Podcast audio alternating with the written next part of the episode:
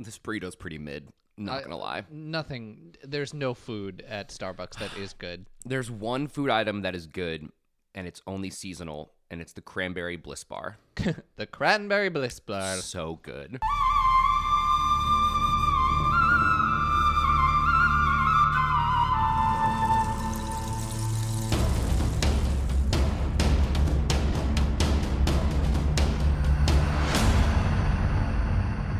Welcome to the Survivor Turning Back Time podcast, the only Survivor podcast that says rewards should be in a ranked choice vote. What? I'm your host, Steven Levine, with my co-host, Jared Sheldon. Jared, I'm I'm putting it together now. Yep. Okay. I mi- you see, I mixed politics with the very strange situation of you finish in this order, you get to go on the reward. Steven, we don't do politics on this podcast. Don't lie to my face like that. Jared, the one who has the strong opinions, and says them into the microphone. Yeah. That's what. That's why we do a podcast. We have strong opinions. Steven, Yeah. I have a weird question for you. Go on. That. What is politics? You just want me to describe like the generic politics? Well, no, because I, I'm I'm thinking about it, and like, obviously, like I'm somebody that does not shy away from getting political, Uh huh. but like, are social are talking about social issues politics? I mean, as they sit today, yes, absolutely. But what makes them political? D- uh, politicians solely using them for their own strategy and getting ahead. That is very chicken or the egg, isn't it? It kind of is. Huh. How's your weekend been, Steven?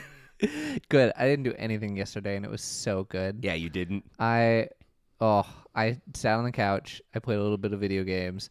I, oh, I just, I didn't want to move. My body didn't want to move. I'm proud of you. Uh, Thank you.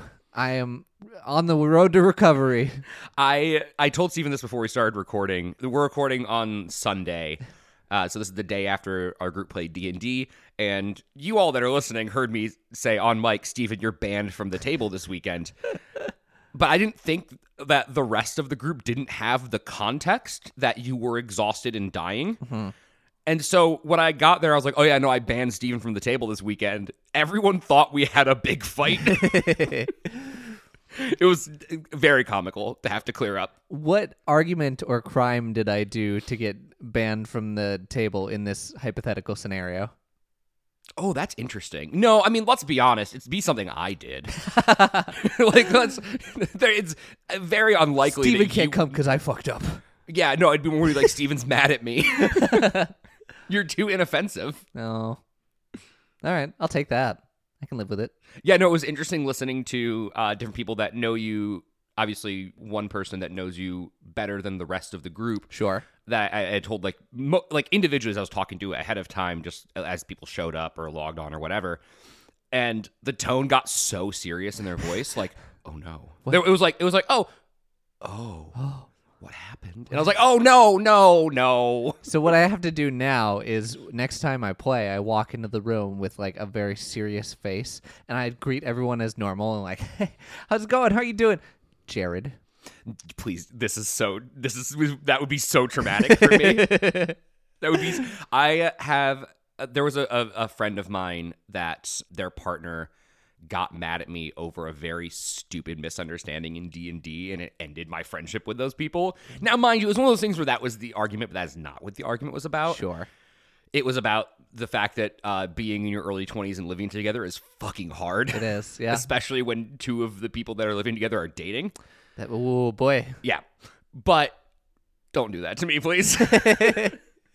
Okay, well, I won't do that. What I will do is emails. If you want to email us, feel free to do so, survivortbt at gmail.com, or you can message us on Reddit, u slash survivortbt. We got one email. One email from Josh. Josh says, Hi, Josh. Hi, Josh. The only thing I have to say is that Chad brings big Ethan energy. Ooh, yes. He could probably win the game if he's in a tight alliance like Ethan. I I could see. Yeah, I mean, interesting. I feel like Ethan was a little more of a deft navigator. Like I feel like Ethan at least had some self-preservation instincts. Like I don't feel like Chad did.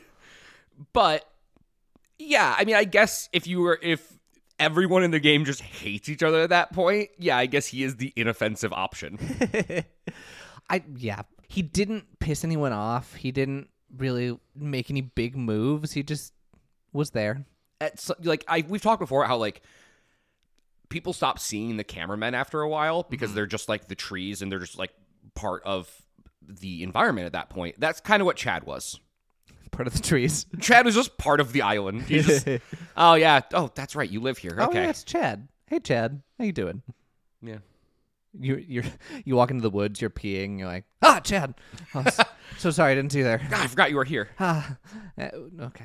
that that's it for our emails. Just one short. Oh, one. it was. I, love that. I wish I would have read that in advance so that I could have been like, oh, we can just squeeze this in at the end. I didn't. No, I love it. Here we are. But that means we get an email in every episode, baby. Yeah, we don't spread them out very well. Well, I didn't think about the fact that our last episode is not coming out before we, We record, this one. Yeah. Usually we get some pretty quickly. People are on it. Like I get Thank you. within two hours I have an email typically, which is amazing and just a testament to how good you guys are at listening to us, critiquing us, being on it. Super fans of the Super Fan podcast. I love you guys. so that's all I have.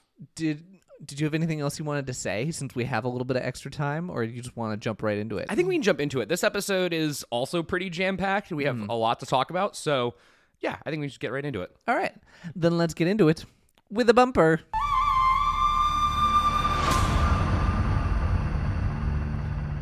All right, so this episode came out on December 2nd of 2004. Uh, a couple of interesting things happened in the week between episodes. Pope John Paul II returns the relics of Saint John Chrysostom, C H R Y S O S T O M. I've never spelled something out in the podcast before like that, but I don't know what, how to pronounce that. Is this Egyptian? Uh, I don't know. I don't think so because it returns it to the East Orthodox Church. So Oh, Russian sure, sure. Caucasus, something like that. That sounds important to Catholicism, Steven. As the as the resident Catholic on this podcast, does that mean anything to you? What was it he was returning? The relics of Saint John Chrysostom. My guess is it was something that this saint took with him, like had on him when he died, or it was part of his possessions, and the Western Church took it in some war or something, hmm. and just like took it when it was probably more attributed to the Orthodox Church in the East. Okay. So maybe it was like it's hey, we're not fighting over who is the correct church, who is the actual holy church. Here you can have this back. The the like Catholic wars and like the the history of the Catholic Church is actually fascinating to me, especially in the times when they were well, they've always been the bad guys, but in the times when they were like definitely the bad guys um, in medieval Europe, like the idea of a church being like, all right, so our army is going to go take care of that, and go, what your army? You have an army? The, yeah, the church army. The you chur- know. ah, yes, the church army. Nobody expects the Spanish Inquisition. Insane. or like the times when there's like multiple popes because nobody can figure out who's the legitimate one. Love it. That yeah, that that that do happen a bit. Uh, speaking of, this is a very Catholic church themed week. Okay. What were you gonna say? I was just gonna ask, do you know the the process of selecting a new pope? I, the Cardinals get together and then there's smoke. That's all I remember. Yeah, so it's it's really fascinating actually. They all get together. They are not allowed to talk about it. They just get in, they pray for a long time and then they vote. And if it's not unanimous, then it's it's a a false vote and they have to go again. So they they burn it and if the smoke goes up a certain color, then it's like, "Oh, nope, didn't work. Got to do it again." So do they get to talk if it doesn't work the first time? if I I don't know if there's like actual communication that happens like if they're like oh okay well who do we feel like is a good candidate here but I'm pretty sure it's just all the people in the room get together and they're like all right pray and vote I do love the idea of like the smoke color mm-hmm. deciding it. Yeah. That's how we should do all of our decisions is via different color smokes. the smoke doesn't decide it it's just to let the people outside know no, no. the smoke decides. okay anyway Anne Sampson passed away, who's the oldest ever nun documented. She passed away in 2004. She was born in 1891. Dang, 103? That, yeah, a 103 year old nun. Yeah, wild. And as if she was the Horcrux keeping Ken Jennings' streak alive the next day, Ken Jennings, Ken Jennings loses- loses his streak on Jeopardy. No. now, Jeopardy host Ken Jennings. Oh, yeah, that's right. I always forget that. I I think he's still hosting. The picture on the Jeopardy, like, hey, this is the splash page, is Ken Jennings and Mayim Bialik, and I know Mayim Bialik is out. And they haven't changed it. They haven't changed it yet. They're like, people was- who watch Jeopardy don't know how to use the internet. It was so- a recent development. Oh, okay. The top five movies, we're to talk about number five, although wildly enough, SpongeBob SquarePants fell to number six. It didn't last as long as I expected it to. It's a great movie. It's a kids movie. Yeah, but The Incredibles is number four. Sure. Polar Express is number three. There is a saturation of the market Yeah, for I kids guess so. movies. Christmas with the Cranks is at number two. People were still seeing this Stop. movie. I know. Number one, National Treasure. But number five, Closer. Have you heard of Closer? It has like the most generic title ever. It does. I maybe I don't know. That's a good point. Alice, Natalie Portman, an American stripper who has moved to London, meets Dan, Jude Law, on the street. Every romantic lead i between the years of 2000 and 2004 were just Jude Law. It was always Jude Law. anyway, while looking at him, a taxi hits her. After taking her to the hospital, Dan begins Dan begins dating Alice. A year later, Dan, who has written a novel about Alice, is bored. He flirts with photographer Anna, Julia Roberts, pretending to be her in a chat room. He leads dermatologist Larry, Clive Owen, to an accidental meeting with Anna. As the years pass, both relationships disintegrate. What do you think this is uh, rated on Rotten Tomatoes, Steven? Oh my goodness. Okay. Also, what a fun movie for Christmas. I feel like didn't we we just recently talked about a Jude Law movie where he gets bored of a relationship? Yes. Didn't that just happen? Correct. Okay. So apparently, if you wanted to make dramas or rom coms or whatever and have a romantic lead, it had to be Jude Law, and he had to be a womanizer who gets bored of different women. I'm sick of you. Get out. Uh, I think that this is a mid movie that audiences gave a 42 and critic gave a 36. I would have also thought that. It's a good movie? Well, I don't know about that. Oh. Audience give it a 68. So Okay. good. Yeah. Okay. Okay. Critics give it an 81. Okay. And I am gonna say that um, the critics of the time might have liked the Jude Law gets bored of different women and ruins relationships trope more than I would personally. I guess technically I said mid and put a low score, but Yeah. still. Yeah, that's higher than I expected it to be. Me too. After reading that description, I knew the rating before I had read the description. Sure. And I was like, there's no fucking way. As I was reading that description to you, I was like, there's no way this movie is that good. That can't be correct. Okay. Well, then let's get into the episode, I guess.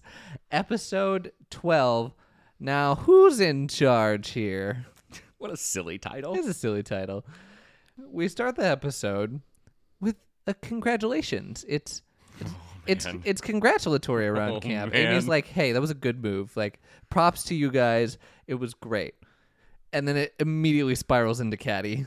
Like I, I would say that that was probably a little backhanded. it was, but it if you didn't know any better, it sounded genuine. yeah, that's fair. And Yeah, immediate blow up. Oh man. And it's blowing up. The ladies are all going at each other and Chris is just sitting there snacking on chips, being like, "Hey, yeah." The wild, yes, and Chris should be. Chris is in a great spot for the rest of the season. Good for him.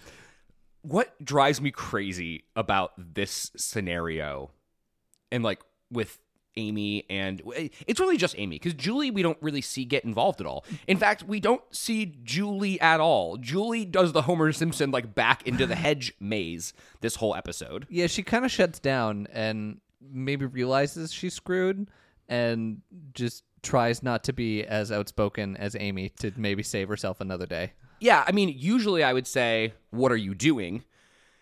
I think this makes really good sense here. Okay. Because if if you're Julie, you're sitting there, you're like, "Okay, I have this relationship with Chris that we again see n- very little of, but we like they seem to have a like close personal relationship. It's wild that we never really see it, but the reward challenge, they're like talking to each other, and you can tell that like Chris is basically asking Julie if she'll take a dive. Like, how bad do you want this? And she's like, I want it really bad. He's like, Yeah, I do too.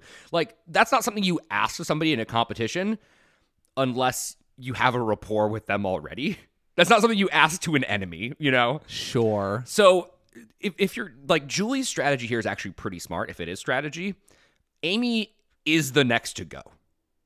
But if it's not Ami somehow, it's not you. Mm-hmm. It's going to be Eliza or Scout because they fucking hate each other. And you've watched them hate each other for 30 some odd days. If you want to place your bets that that alliance doesn't hold strong to the end, I don't think that's a bad bet. No, not at all. And like we've seen countless times before, Final Fours are great, but you have two pairs of twos. Maybe you need a third and make it not a Final Four. Yeah, and then you end. So I think right now, if I had to predict, I think the final three is Chris, Julie, Eliza.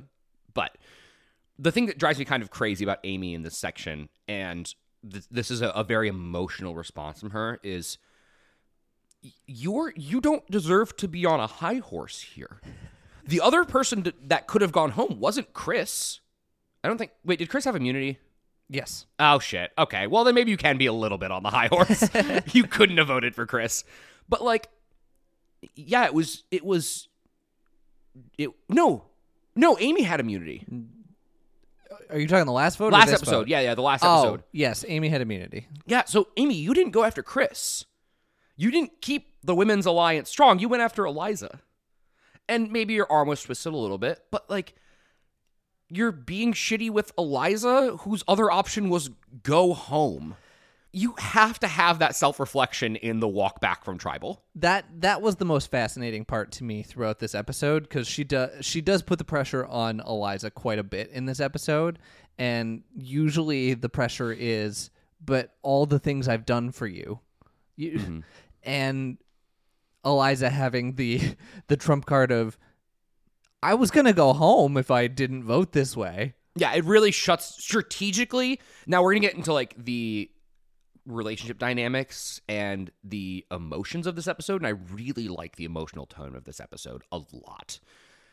But strategically, yeah, you're right. They're like, Ami, you do not have anything to stand on. Like the, the person that you are mad at for flipping on you is the person that you voted for. Yeah, is the person you were trying to send home. Right. Had she not done that, she would have gone home. Which I, I normally I'd be like, this whole episode is for nothing. What are we doing?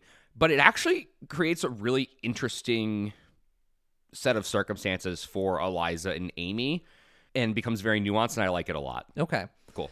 more details from that conversation.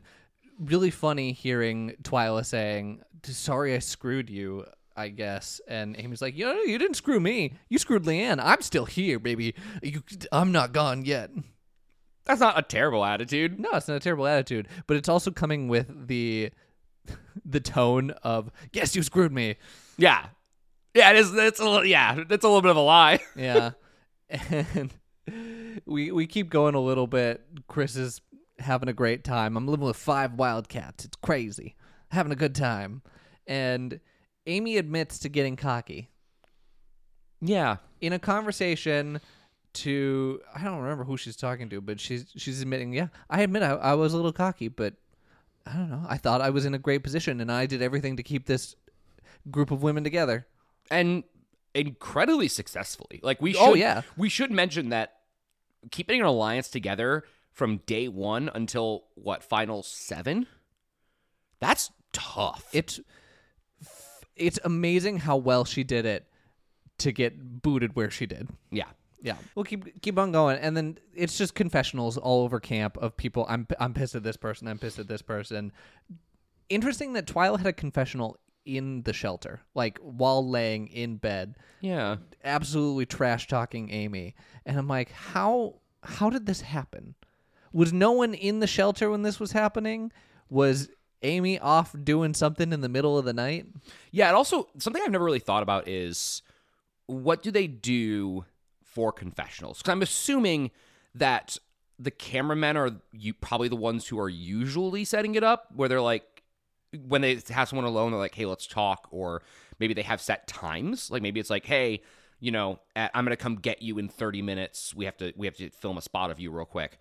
But how do they stop, or do they stop contestants from overhearing it? Do they? Is it like an unspoken rule of like, "Hey, that person's in their confessional time. Don't go bother them." I, I believe there is like a boundary that you can't go into for confessionals. It's Okay. a it's a producer that sets it up and a producer's that's sitting there and asking the questions.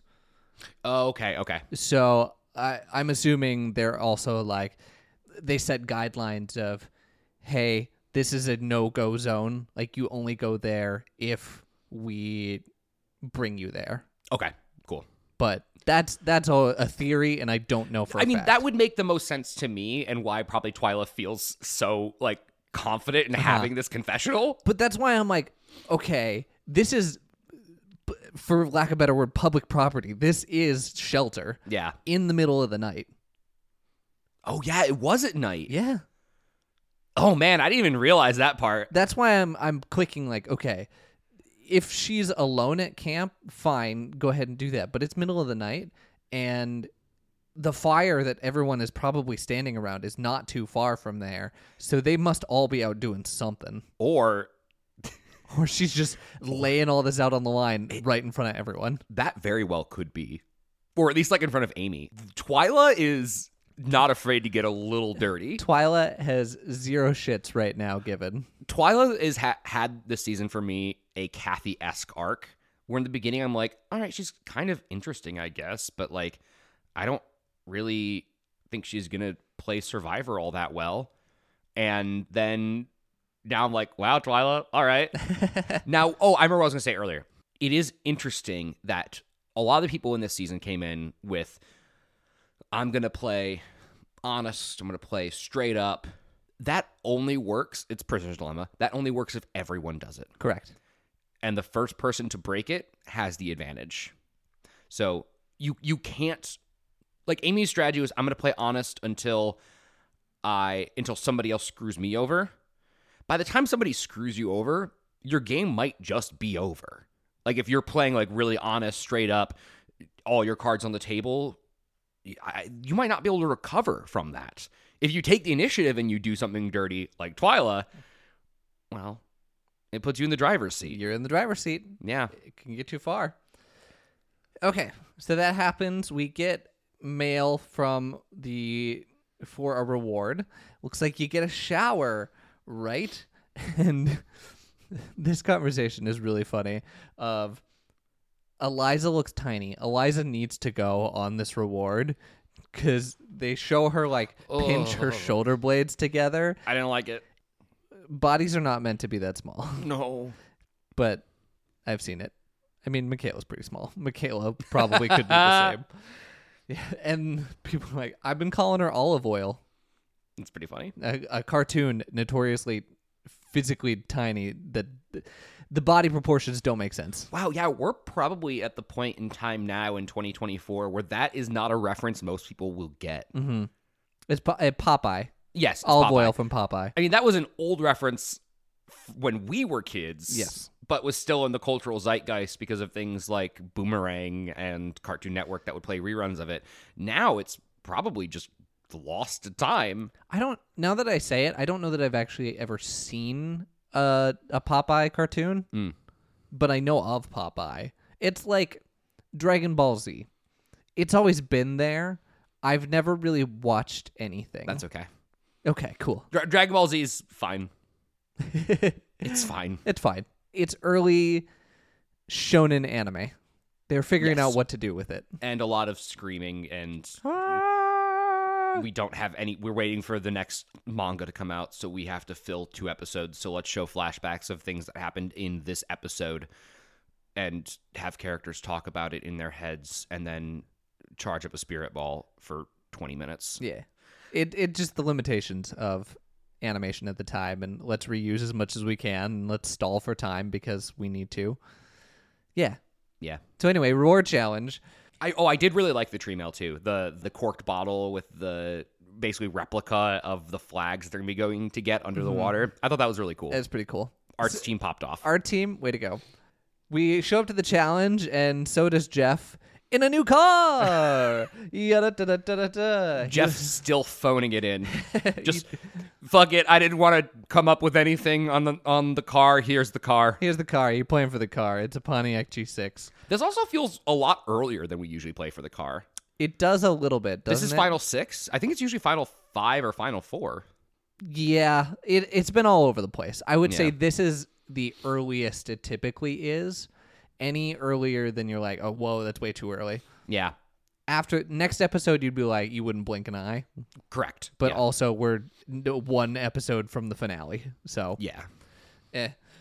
So yeah, we are playing for a car and a trip to a spa and food and showers. And by the way, you don't get to pick. It's the first place, second place, and third place in this challenge get to go. do you like this? Yes and no. Okay, From a rewarding standpoint, obviously it's very fair. Anyone who goes earned it. And there's no like politicking behind it. From a show perspective, it doesn't make a whole lot of sense because then you lose on some of that drama of okay, this person bringing this person. There's strategy behind who you mm-hmm. take. Mm-hmm. Mm-hmm. I don't disagree, hmm but I do think it's something that Survivor should play with again Mm-hmm. because the idea of forcing people that like this would not have been the three that had gone. Like Ami would not be there, and it made really good television. It did. and it made really it made like good stuff for the game it made uh now i think the circumstances around it eliza was never going to flip it doesn't make sense it's it's six so you end up at three three ami's the one who voted for you like she would cut you in a in a heartbeat it looks like like there's i don't think there's a world in which this was going to go ami's direction this was win immunity or go home this whole mm-hmm. episode and yet it still made really dynamic television, which makes me think I kind of want them to do this more often. I agree. I think that it should be in play more often. They have to finesse it a little more. I don't think it worked as well with the car being I in agree. play, Yeah, I agree. but if the reward itself is this is how many people get to go and do this amazing thing, Yeah. I'm cool with it. But there does have to be an incentive in coming in first. Yes, yes, I agree. I, I almost wonder if you could do something kind of fun of okay, either you can take the pe- the two people who came in second and 3rd Mm-hmm. or you can pick one person to take. Oh, okay.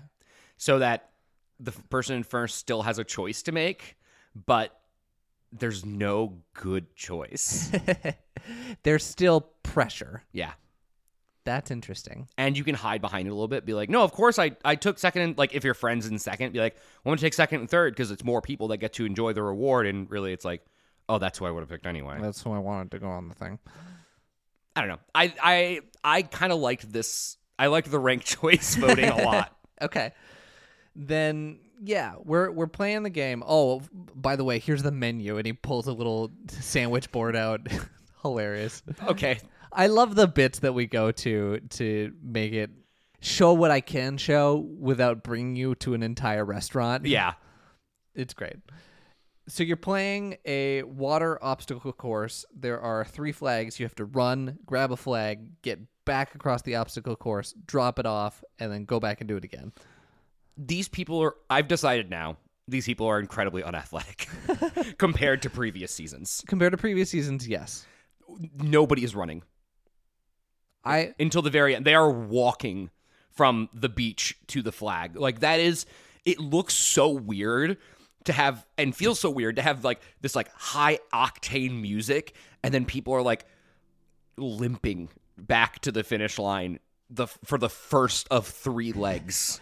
this is once again though a very long endurance based challenge with a little bit of skill in there. This one doesn't feel as long to me as the other ones. Like, I mean, it's sure, but like, it's really not that much longer when you think of like Pearl Islands, the one where they had to grab the medallions and swim under. Mm-hmm. Like, that is probably more physically exhausting than this challenge. But And- and- time-wise, it's much shorter. They they had to do like 12 medallions or something like that. Yeah, but it's only a 25 meter plank. They go under, they go back up. Yeah, I guess this you're right. is like a a 200 meter swim with balance beams that Chris is notoriously bad at. That's true. Although they don't have to s- start over if they fall off. No, that is the thing. Is it they just get back up where they fell off? Yeah, that made the challenge visually confusing and not really my favorite. I agree. Especially like if you can if you don't have good balance and you can swim it faster. I think Twila tries this. Like just swim past the obstacle. it doesn't work for her. She's awful at this She's, challenge. yeah, she's bad. she's she's not good at this. But yeah, it gets a lot of the rules are unclear and Survivor needs to figure that part out. which is weird because they have before. Mhm. But I guess they're experimenting with new challenges and they're not learning the lessons they learned from the previous eight seasons Yeah. on how to format the rules of those challenges. Yeah. It's tough. It's it's always tough and it's tough to show everything without being overcomplicated Yeah. to the audience. Like there could be a full list of rules that we just don't get to see cuz they're not relevant. True. I but the, the yeah, but the instruction of this challenge feels a little sloppy. I feel so bad for Scout. Everyone uh. from at the start does go and run onto the course, and then Scout just literally limping from the start. Yeah. Nothing she can do. Yeah. That poor woman and her poor fake, like Poor fake poorly, knee. poorly sized fake knee. Yeah, she she struggles in the challenge and then once she leaves the challenge, she struggles some more and like, man, if I was 6 years younger, I would be competing and I would be putting up a good fight and maybe winning these. And I'm like, I get it. I think if she was her current age with the correct knee, she would have a fighting chance. I mean, She'd have a fighting chance. She wouldn't be nearly as athletic as Ami. no, God, no. But I don't think she's that much weaker than, say, like Twila. No. So, and like Twila won an immunity challenge. But Scout is a hindrance from day one. She has not been able to compete in hardly any challenge mm-hmm. because she. It's funny. She has both legs. Chad didn't. but yet, her having like the bad knee is worse than having a prosthetic. As far as like the ability to compete in the challenges, like having having a 100% strength prosthetic versus having a 5% strength bum knee that doesn't fit right. Mm-hmm. There's a clear winner there. Yes, and I it speaks to the p- people with uh, physical disabilities are so much stronger than people give them credit for. Oh, yeah, obviously. So yeah, Or at least obvious to me. yeah. Okay, so we go through. Ami's leading and is looks pretty dominantly in control of this for a while, and then Eliza is kind of like squeaking up and catching up, and then Ami has one fatal fall in that Eliza catches up, passes, and never looks back. Two back to back. One of them's Yeah. much worse than the other. But yeah, no, Ami chokes. Yeah, Ami chokes this one. And that has to feel so bad knowing that you're going home and you could have at least gotten a car. I could have left with the car and kept the car curse up and running. I, I mean, I still think the car curse is going to be up and running. Although Eliza straight up could win. Eliza has a very interesting story that we'll talk about later in the episode. Okay. Oh, and I, I pointed out earlier, but I love, loved, loved, loved the Chris Mm-hmm. Julie moment of like, how bad you want this? I want it really bad. I want it real bad. yeah, I do too. All right, keep going.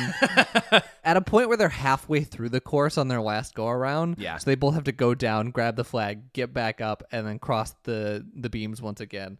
And Chris barely squeaks out Julie, like it's real close. The only thing that I think won that is Chris having slightly longer legs, so he could stand up faster, Yes. g- getting out of the water. Yeah, yeah, yeah, yeah. Yeah.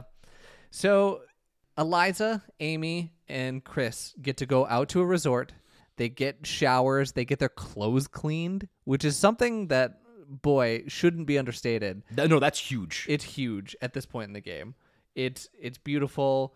They and notice how they didn't try to like make it sexy.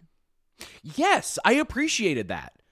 And uh, like I actually wrote down that Ami's shower scene was hilarious. It was because it's just funny. like her head just sticks out of the shower and gets and like has the drink and then pops back in, and it's like that's that was so fun. It was so fun. It's a fun little moment.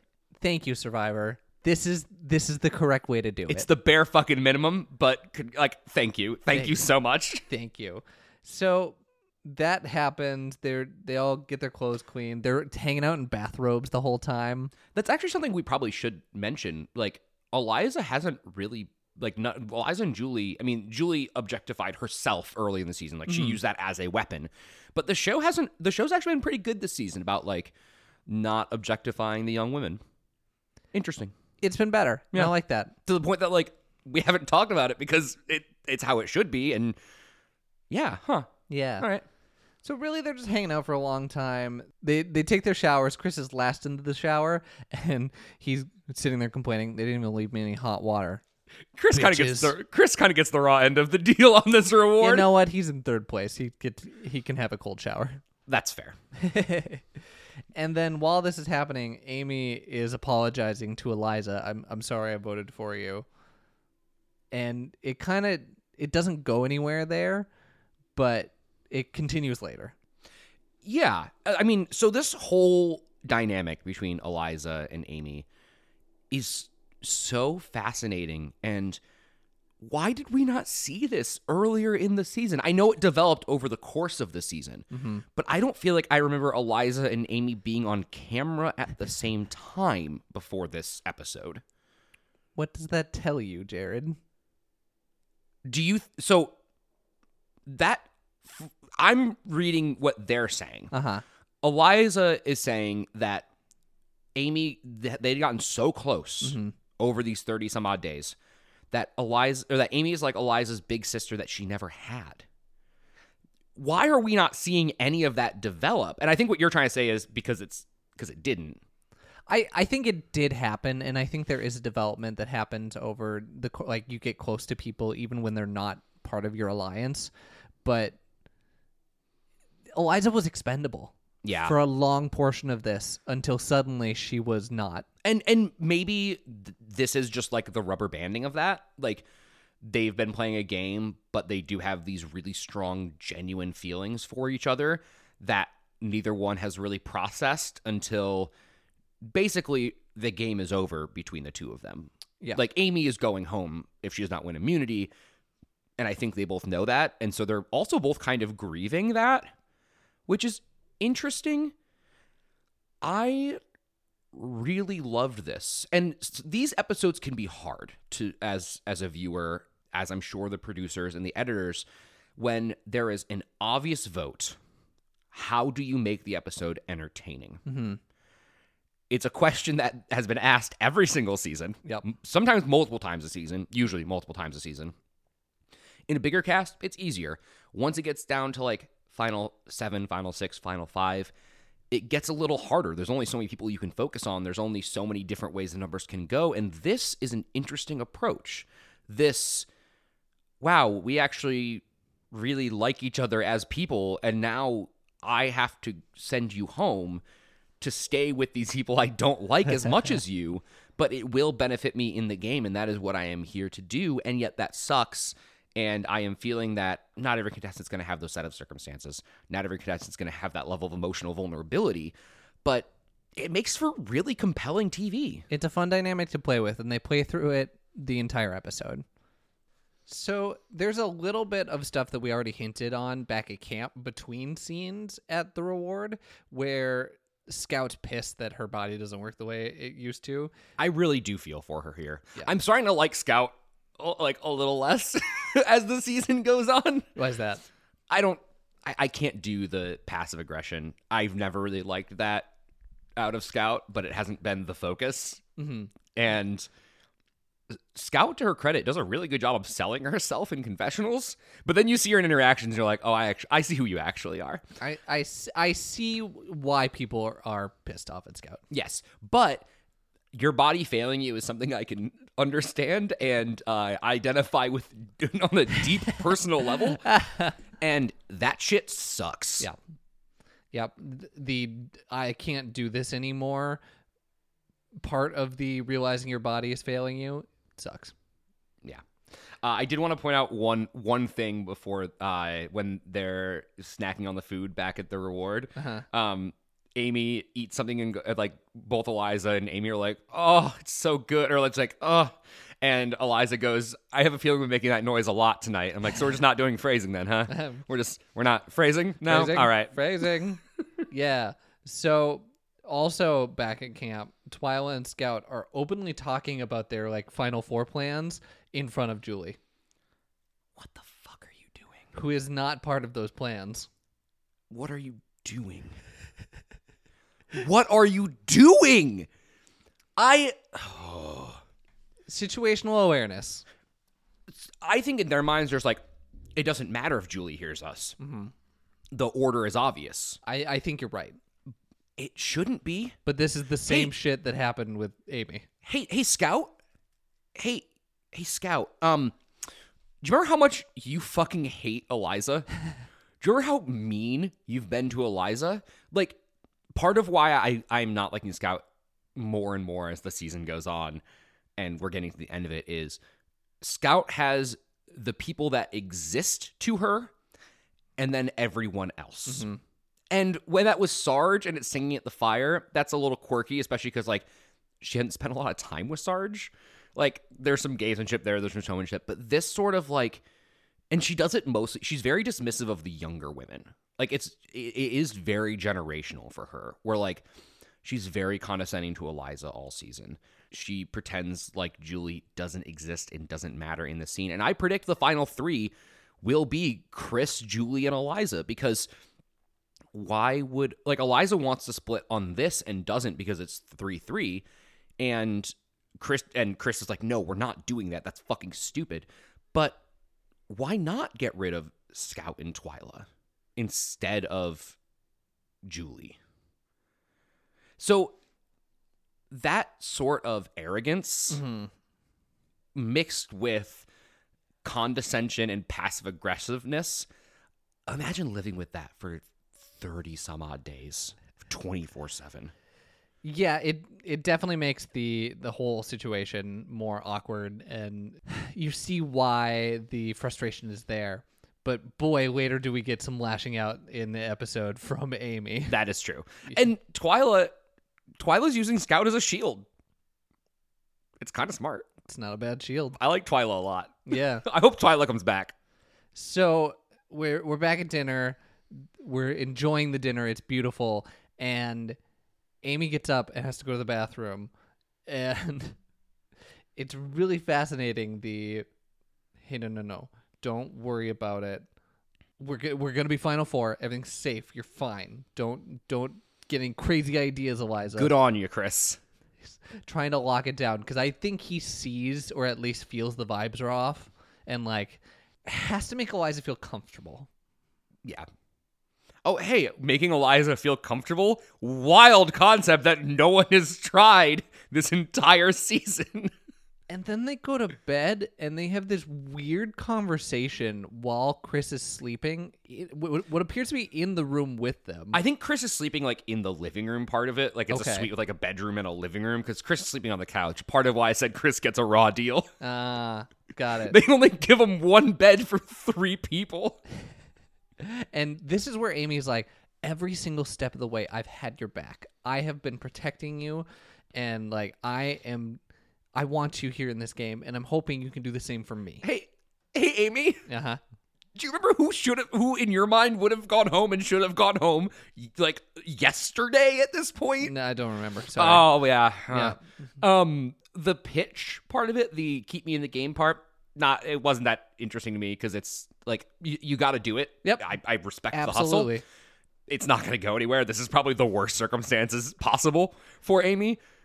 But like the emotional part of it again, like I I really like their conversation and their bond, and I like Eliza being stuck between, hey, this deal with the devil I made. like the scene later where she's sitting by the fire and Scout's like kind of like cackling. I was like, this feels like she sold her soul to a witch. like this is insane framing and coincidence, and I kind of love it.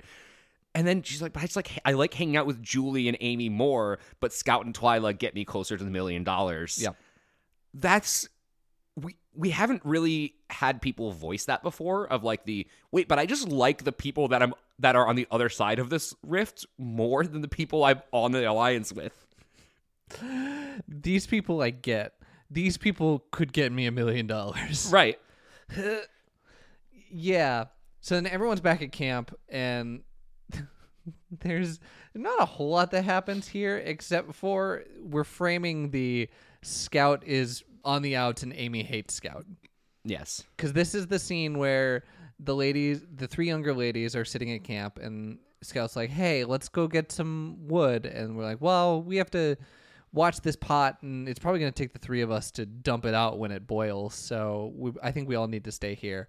And Scout's like, fine. And then, and then later she's like, she goes to pick up a blanket, and Ami's like, no, no, no, get your own blanket. Insane levels of pettiness. It's pretty petty, especially knowing that she's not using it. It was on the opposite side of camp. Yeah. Wild. All of it. And Ami goes in on Twila too. I've lost all respect for Twila, but Scout's been a little too safe. Scout needs to see her name here. Yeah, and and it doesn't get talked about till this point in the episode, but that like swearing on her son's life, Ami took that shit real serious. Oh, absolutely. and I kind of don't blame her. I also don't blame Twila. like it's don't words words don't mean anything in Survivor. From a lawyer perspective, I'm I'm coming in here. I'm not a lawyer, but from a lawyer perspective, she did swear on his name, not his life. Ah, yes. Very uh, uh, s- a slight difference, distinct difference. Sure. Fair. I like So now he has to change his name. hey, maybe Twila is just a really supportive mom and actually he's been trans the whole time. Wanting to change his name. Yeah. Twila's like, I won't dead name him. That's fine. no, I I don't care what you swear on in Survivor. I'm not gonna fucking believe you. Like the only thing that mattered that would matter to me as a Survivor contestant is do our interests align? Mm-hmm. And I mean, sure, vibes. Do I feel like I can trust you? Are you acting sketchy? All of that. But at the end of the day, do you have something to gain from stabbing me in the back? No. Perfect. Awesome. Glad. Do you have something to gain, but you swear on your son's life? I don't care. I'll kill your son myself. and something can be said for the oversaturation of advantages in the new modern era of Survivor, mm-hmm. but it does give you something physical that you can use as a bargaining chip. Yes, when your word is Something that I can give to you and say, "Hey, this is actually you can use this in the game." when your word is your only commodity, you can only give it out once without it being useless. Yeah. And or and break it once without it being useless. But it should be useless from the start. Because there's a million dollars on the line and I don't care what I swore on. I will stab you for it. Then we get to immunity, and it's a big ass game of shuffleboard, kinda. yeah, we've had this before. Something like this. Yeah, this is uh, slightly different than what I- we've seen. I like this board a lot. This board's really cool. The islands of Vanuatu, the topography actually being on it so the pucks don't stay quite quite perfect. And I like the volcanoes, the calderas. Yeah, it did make it all interesting, and it it made it more challenging than just uh, I got good at flicking a thing across a board. Yeah. You can nail a shot and just score a point right there, or you have to somehow lay it onto a thing that is not flat and may just push it right back out. It's it's fun. So everyone gets five shots, and most pucks touching an island when the game is over wins.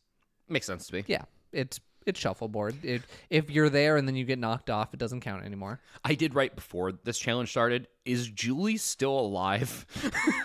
Because at this point, we had not really seen her overhearing Scout and Twila. We have not heard from her. We have not gotten a confessional. We don't know what she thinks of any of this. We only get this episode through Julie's eyes by her reactions to things. Correct. I don't think Julie spoke a word except for that exchange to Chris in the entire runtime of the episode. It's like she took a vow of silence for three days. I became a monk during this episode of Survivor. My ally was voted out, ergo, I become monk. yes, you're not getting anything from me, Survivor. and like I said, this challenge is cool. It's fun. It's not a physical based challenge, so really anybody could win. It's a skill based challenge, and for a while, it doesn't look like Chris is gonna win. And then he kind of pulls it. He pulls it together in his last three shots Yeah, because he looks god awful for his first two. he sure does. The music in this challenge was super weird. Like it was almost trying to tell us that Julie was gonna win. Like every time, like everyone else went up and it'd be like it'd play sound effects when they threw a puck. It'd be like, "Meow." um, but then like Julie before she even threw a puck, it was like playing heroic music, and I was like, Oh. what the fuck is going on? That is weird. Maybe Survivor wants you to like hold Julie to some sense of relevance or Maybe manipulation relevance. through music is a thing though. That is is true. They do try to manipulate you, not in a bad way, to help tell the story of the challenges with the music without you being able to like articulate what it is. And I think the music editing in this was was weird, Mm-hmm. but especially like the sounds when like something would come close and miss, I was a fan of. I meant to say relevance or not relevant. What's the Relevance? No, I said relevance. Oh, okay. What's the you hold someone to high esteem? Re- Uh, doesn't matter. Okay. regard. Regard. Yeah. Anyway. we host a podcast. Anyway, Chris wins. Finally, I won something, says Chris. It is wild that this is the first individual he won. Yeah. Mhm. Also, Chris should be Chris. Obviously, can't be voted this episode. He has immunity. Chris should not be sticking around. He should be a threat, and he is the back of the line of threats. Which good for him. That's good threat management. That sometimes you got to learn when to shut up and just stick to the people that you've made a deal with. Mm-hmm. That is this is a good time. He has two free votes on that jury. Two of the seven are going to Chris before we even know who the other person in the final two would be. Yeah. Yeah. That's a problem. That is a problem. Wouldn't- if you were sitting there as one of the other now four ladies, maybe you should look at that. yeah. A month's worth of grievances living together just blew up. Mm-hmm, mm-hmm, mm-hmm. These women aren't on speaking terms with some of the other ones. Like, Ami and Scout aren't going to come together and put their fucking differences aside.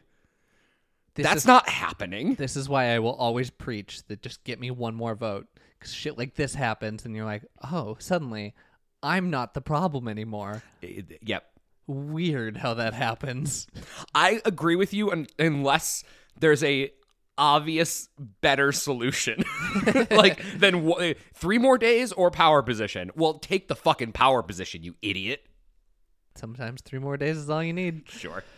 Okay, so we then we go back to camp, and this is the final push for Ami, and she once again goes after Eliza and like, come on, man, just I I've I've been there for trust me, I give you my word, and oh sorry that was Twila. Twila's going to Eliza and saying, Yeah. Trust me, I gi- I give you my word on this. We're we're solid. And Eliza doesn't like the, the hey, you gave your word on your son. Yeah, I don't know about your word right now. Not not feeling that. Yeah. But and, like and Twila apologizes for that and says, "You know what? That was a mistake. I I made a mistake on that, and I'm living with it. But d- d- you can trust this word." There, again, there's no incentive for Twila to backstab you. And then and then this is the part I was talking about, where Ami is like, "Hey, I stood up for you. I." I wanted you around, and it would hurt my feelings if you take me out now. Okay. It's gonna hurt your feelings, then This this is a very last ditch. Like I know I'm going home. Just please. What's what's kind of crazy about it is it didn't even feel like manipulation. No. It didn't it didn't feel like the type of like "I- you shouldn't vote me out because it's going to hurt my feelings. It felt like it felt more like Ami being like, "Hey, I'm asking you please don't do this. And if you do, I'm it's going to hurt." But there's also like a, an undertone or like a subtext of like, "But I'll still love you." Like, but I still really care about you. That mm-hmm. is interesting and makes the conversation worth having. Like it feels almost just like because once she's on the if she gets voted out, if she's on the jury, she can't say anything. So almost like a but I won't be mad at you. Sure. Yeah.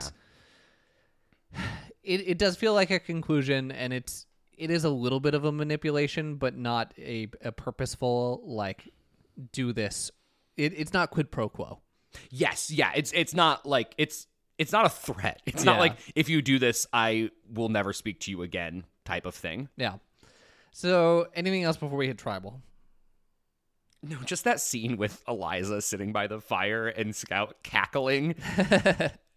that was a great shot. Yeah, and that's to highlight that Eliza definitely feels more comfortable with the young women, and boy, they want you to make make it seem like it could be a three three tie. When Scout's not very good at this game. Like I, I it was during the reward challenge, but Ami says something like, you know, Scout's been so passive aggressive to me. Or maybe it was like Julie and Eliza.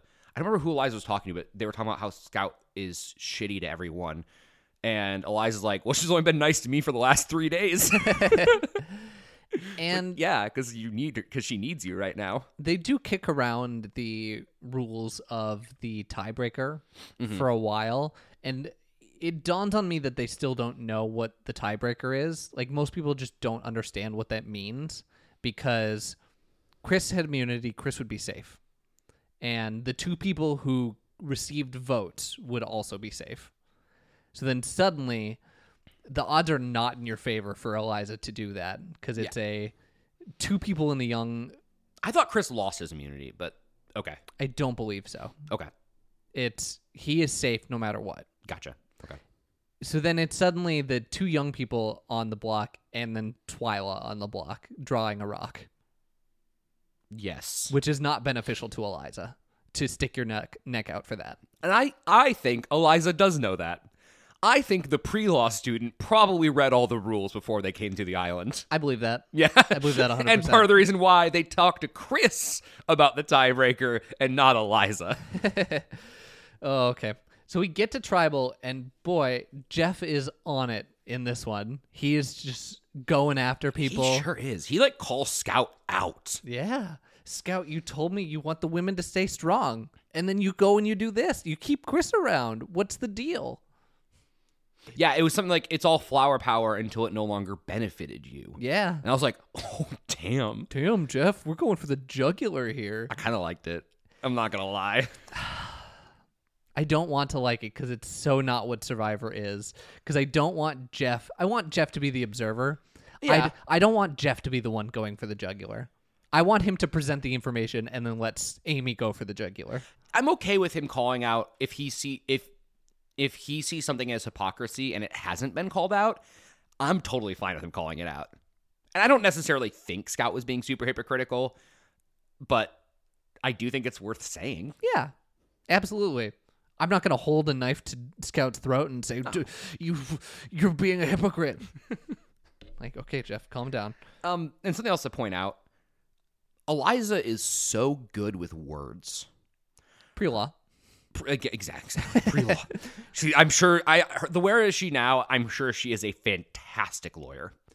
She's so careful with the language that she uses in every single tribal council to keep things as keep herself in a good light, keep her allies in a good light. I don't like that you're writing something down right now. Don't keep going. Okay. Uh keep her ally keep her allies in, in a good light, not give away who her alliances are, who her allegiances are. Still answer the question and like not have a gaff. And she might be the most deft at that that we have seen that I can remember at the very least. Sure. Because like there are people who don't give anything away. They're just they're they just don't answer the question or they say like a very generic answer. They go, "Yep." But Eliza gives you a full-throated answer that is careful and cautious and thought out every time. Also, that makes her very fucking dangerous to take to a final two. yeah. Yeah. A final two is a trial. It it, it really is. It's all right. Let me put you in front of a, A jury. and you better speak really well here. So that will be interesting if she is one of the final two. Cool. And overall, I think this is just a very angry tribal. Like, Yeah. it's angry across the board, and Jeff is kind of the one who instigates it, which is very strange. And Twila comes out. Twila's pissed, and like other people have lied in this game. Get over it. And ends it with a screw you. Yeah. toward toward Ami, obviously, but man, Well, and Ami also is like, I uh, not doesn't say Twila's name, but is like, I have no respect for someone that lies like that. Yep. Like they they're just basically dead to me. Yep. And Eliza really highlights it one last time that you know what, if Ami goes, I'm gonna miss Ami. Like it, I would miss her a lot, and Yeah. she's been like a big sister I've never had. And there's tears, be- genuine tears between the two of them. It's very interesting. It's very interesting. And then Ami goes And then Ami goes home. and flips the bird on her way out. Oh, does she really? Yeah. Oh, it's great. She's walking down the woods, and you can just a- as she's entering that point where you can barely perceive her, you can see the blurred line coming up above the the the finger that's being raised in the air. Hell yeah, I love that. it's She- great. She also says that she's leaving, like, good luck, young ones. Mm. She specifically is saying, like, good luck, Eliza and Julie. Fuck the rest of you. I don't know how she feels about Chris. I think Chris, she doesn't care about Chris. Good luck, you youngins. I don't think she hates Chris. I don't think she likes Chris. Uh, the men were not part of her game at all. I did want to point out Scout in the voting confessional Uh huh. does some like LGBT on LGBT hate. Like I don't remember what she says, but it's something to do with like the rainbow and I basically being like calling her like a bad lesbian. Like I don't I Oh, wish I I wish I had written down what she said, but it felt like basically like yeah, we're like we have the same sexuality and you make me embarrassed of that was kind of what I read into that. And I was like, "Oh Jesus." I don't like that. Yeah, let's let's leave that out of the game. I also didn't write that down, so I I must have been distracted during that. It was very- it was very quick. important. Okay. Yeah, it was very quick and it was kind of it was like mumbled to the point that I couldn't write down what she said. Sure. But I heard I like it was something to do with like disgracing the rainbow or something like that. I, I don't know. That sounds like a bad Skittles ad. Disgrace the rainbow. Taste the rainbow. Yeah. I mean not you know, hey, it's they both identify that way and if they uh like it's it's not like scouts doing a hate crime because it's also who you are, but um it's a bit of a bit of a low blow. Sure. Hey, you know what? On an exit confessional, Ami's like, "Man, do I want to hold Twila underwater for two minutes?" Yeah, she did want to actually murder Yeah, Twila. like, wow, we're just going for murder here. Cool. How do you think Ami does in Future Survivor? So Ami is fascinating to me Mm-hmm. because she's somebody that played like a very straight up game. Like she didn't backstab anybody, unless you count Lisa, I guess, but that seems to have been mostly a misunderstanding or some type of weird scenario. That's that was that one that strange. Yeah, and like Lisa had flipped before and like I don't know. That besides that though, she said right away, I'm going to make an all women's alliance She did it. she did as like except for voting for Eliza last episode which doesn't seem like it was her idea. It wasn't. didn't really waver from that. And those people don't typically do that well. People that are that rigid don't do well. It is something i've criticized other contestants for in the past. She's also very emotional like if something doesn't go her way she cannot be diplomatic. Sometimes you do have to swallow your tongue and just take the l for a couple of days. Not something ami can do. But people seem to follow ami. People seem to like ami being in charge. So i think she's always a threat to win to like i don't i don't know that she's ever really a winner. Um because she's too obvious of a winner if that makes sense I like see what you're saying. she'd be she, she has no ability for threat management but she can rally people really easily so i don't think she's if she gets on the wrong side of an alliance she could go home very early Let me put it this way. How do you think she would do in fans versus favorites? is she in fans versus favorites? Micronesia coming up. hell yes Season 16. Hell yes. I'm glad she's coming back. That's awesome. I ugh, it's so hard because she's cuz she was the loudest person in the room on this season, but I don't think this season is a good vertical slice of survivor contestants as a whole. Mm-hmm. Like she's not as loud and abrasive as like Jerri in Australia. But she was definitely the loudest and most abrasive person on this season, except for apparently Eliza, because everyone wants her to go home the entire time for some reason. I could see I could see her I think in Micronesia she's probably gonna go home before the merge, unfortunately. I think she's going to be the leader of the weaker alliance in a tribe and get and get got. Hmm. Fascinating. Okay. Then your protagonist of the episode. I mean, yeah, it's Ami. Yeah, it has to be. Yeah.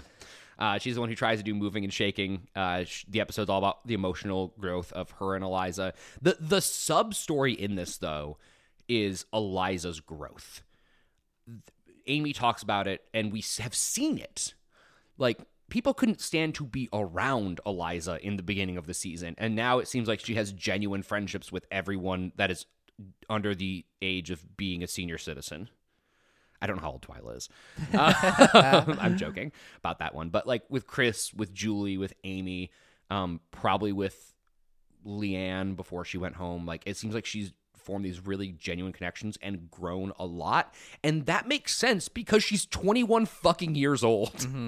Turns out you grow a lot when your brain, when your frontal lobe hasn't developed and you're under uh, interesting circumstances, and that story is told through Ami. Weirdly enough. It is wild that we're just one episode removed from she doesn't deserve to be here, or Chris deserves to be here more than she does. Get rid of her. And then suddenly we're talking about growth.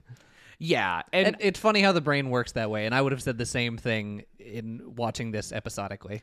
part of me does think that that was she doesn't deserve to be here. It's a little bit of cover. I do think they're afraid of her as a contestant, and that has co- that has popped up several times with like Scout being like she's too smart, she has to go home.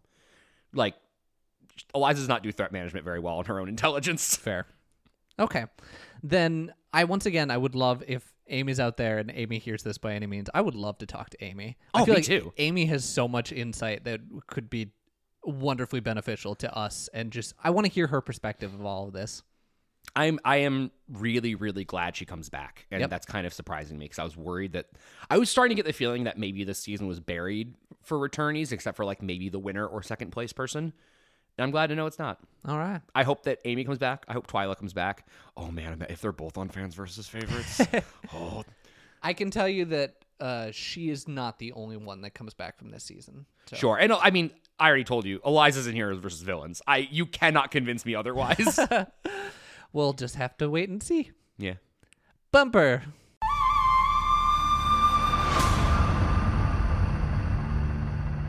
That'll do it for this episode of the Survivor Turning Back Time podcast. Jared, let's go watch some football.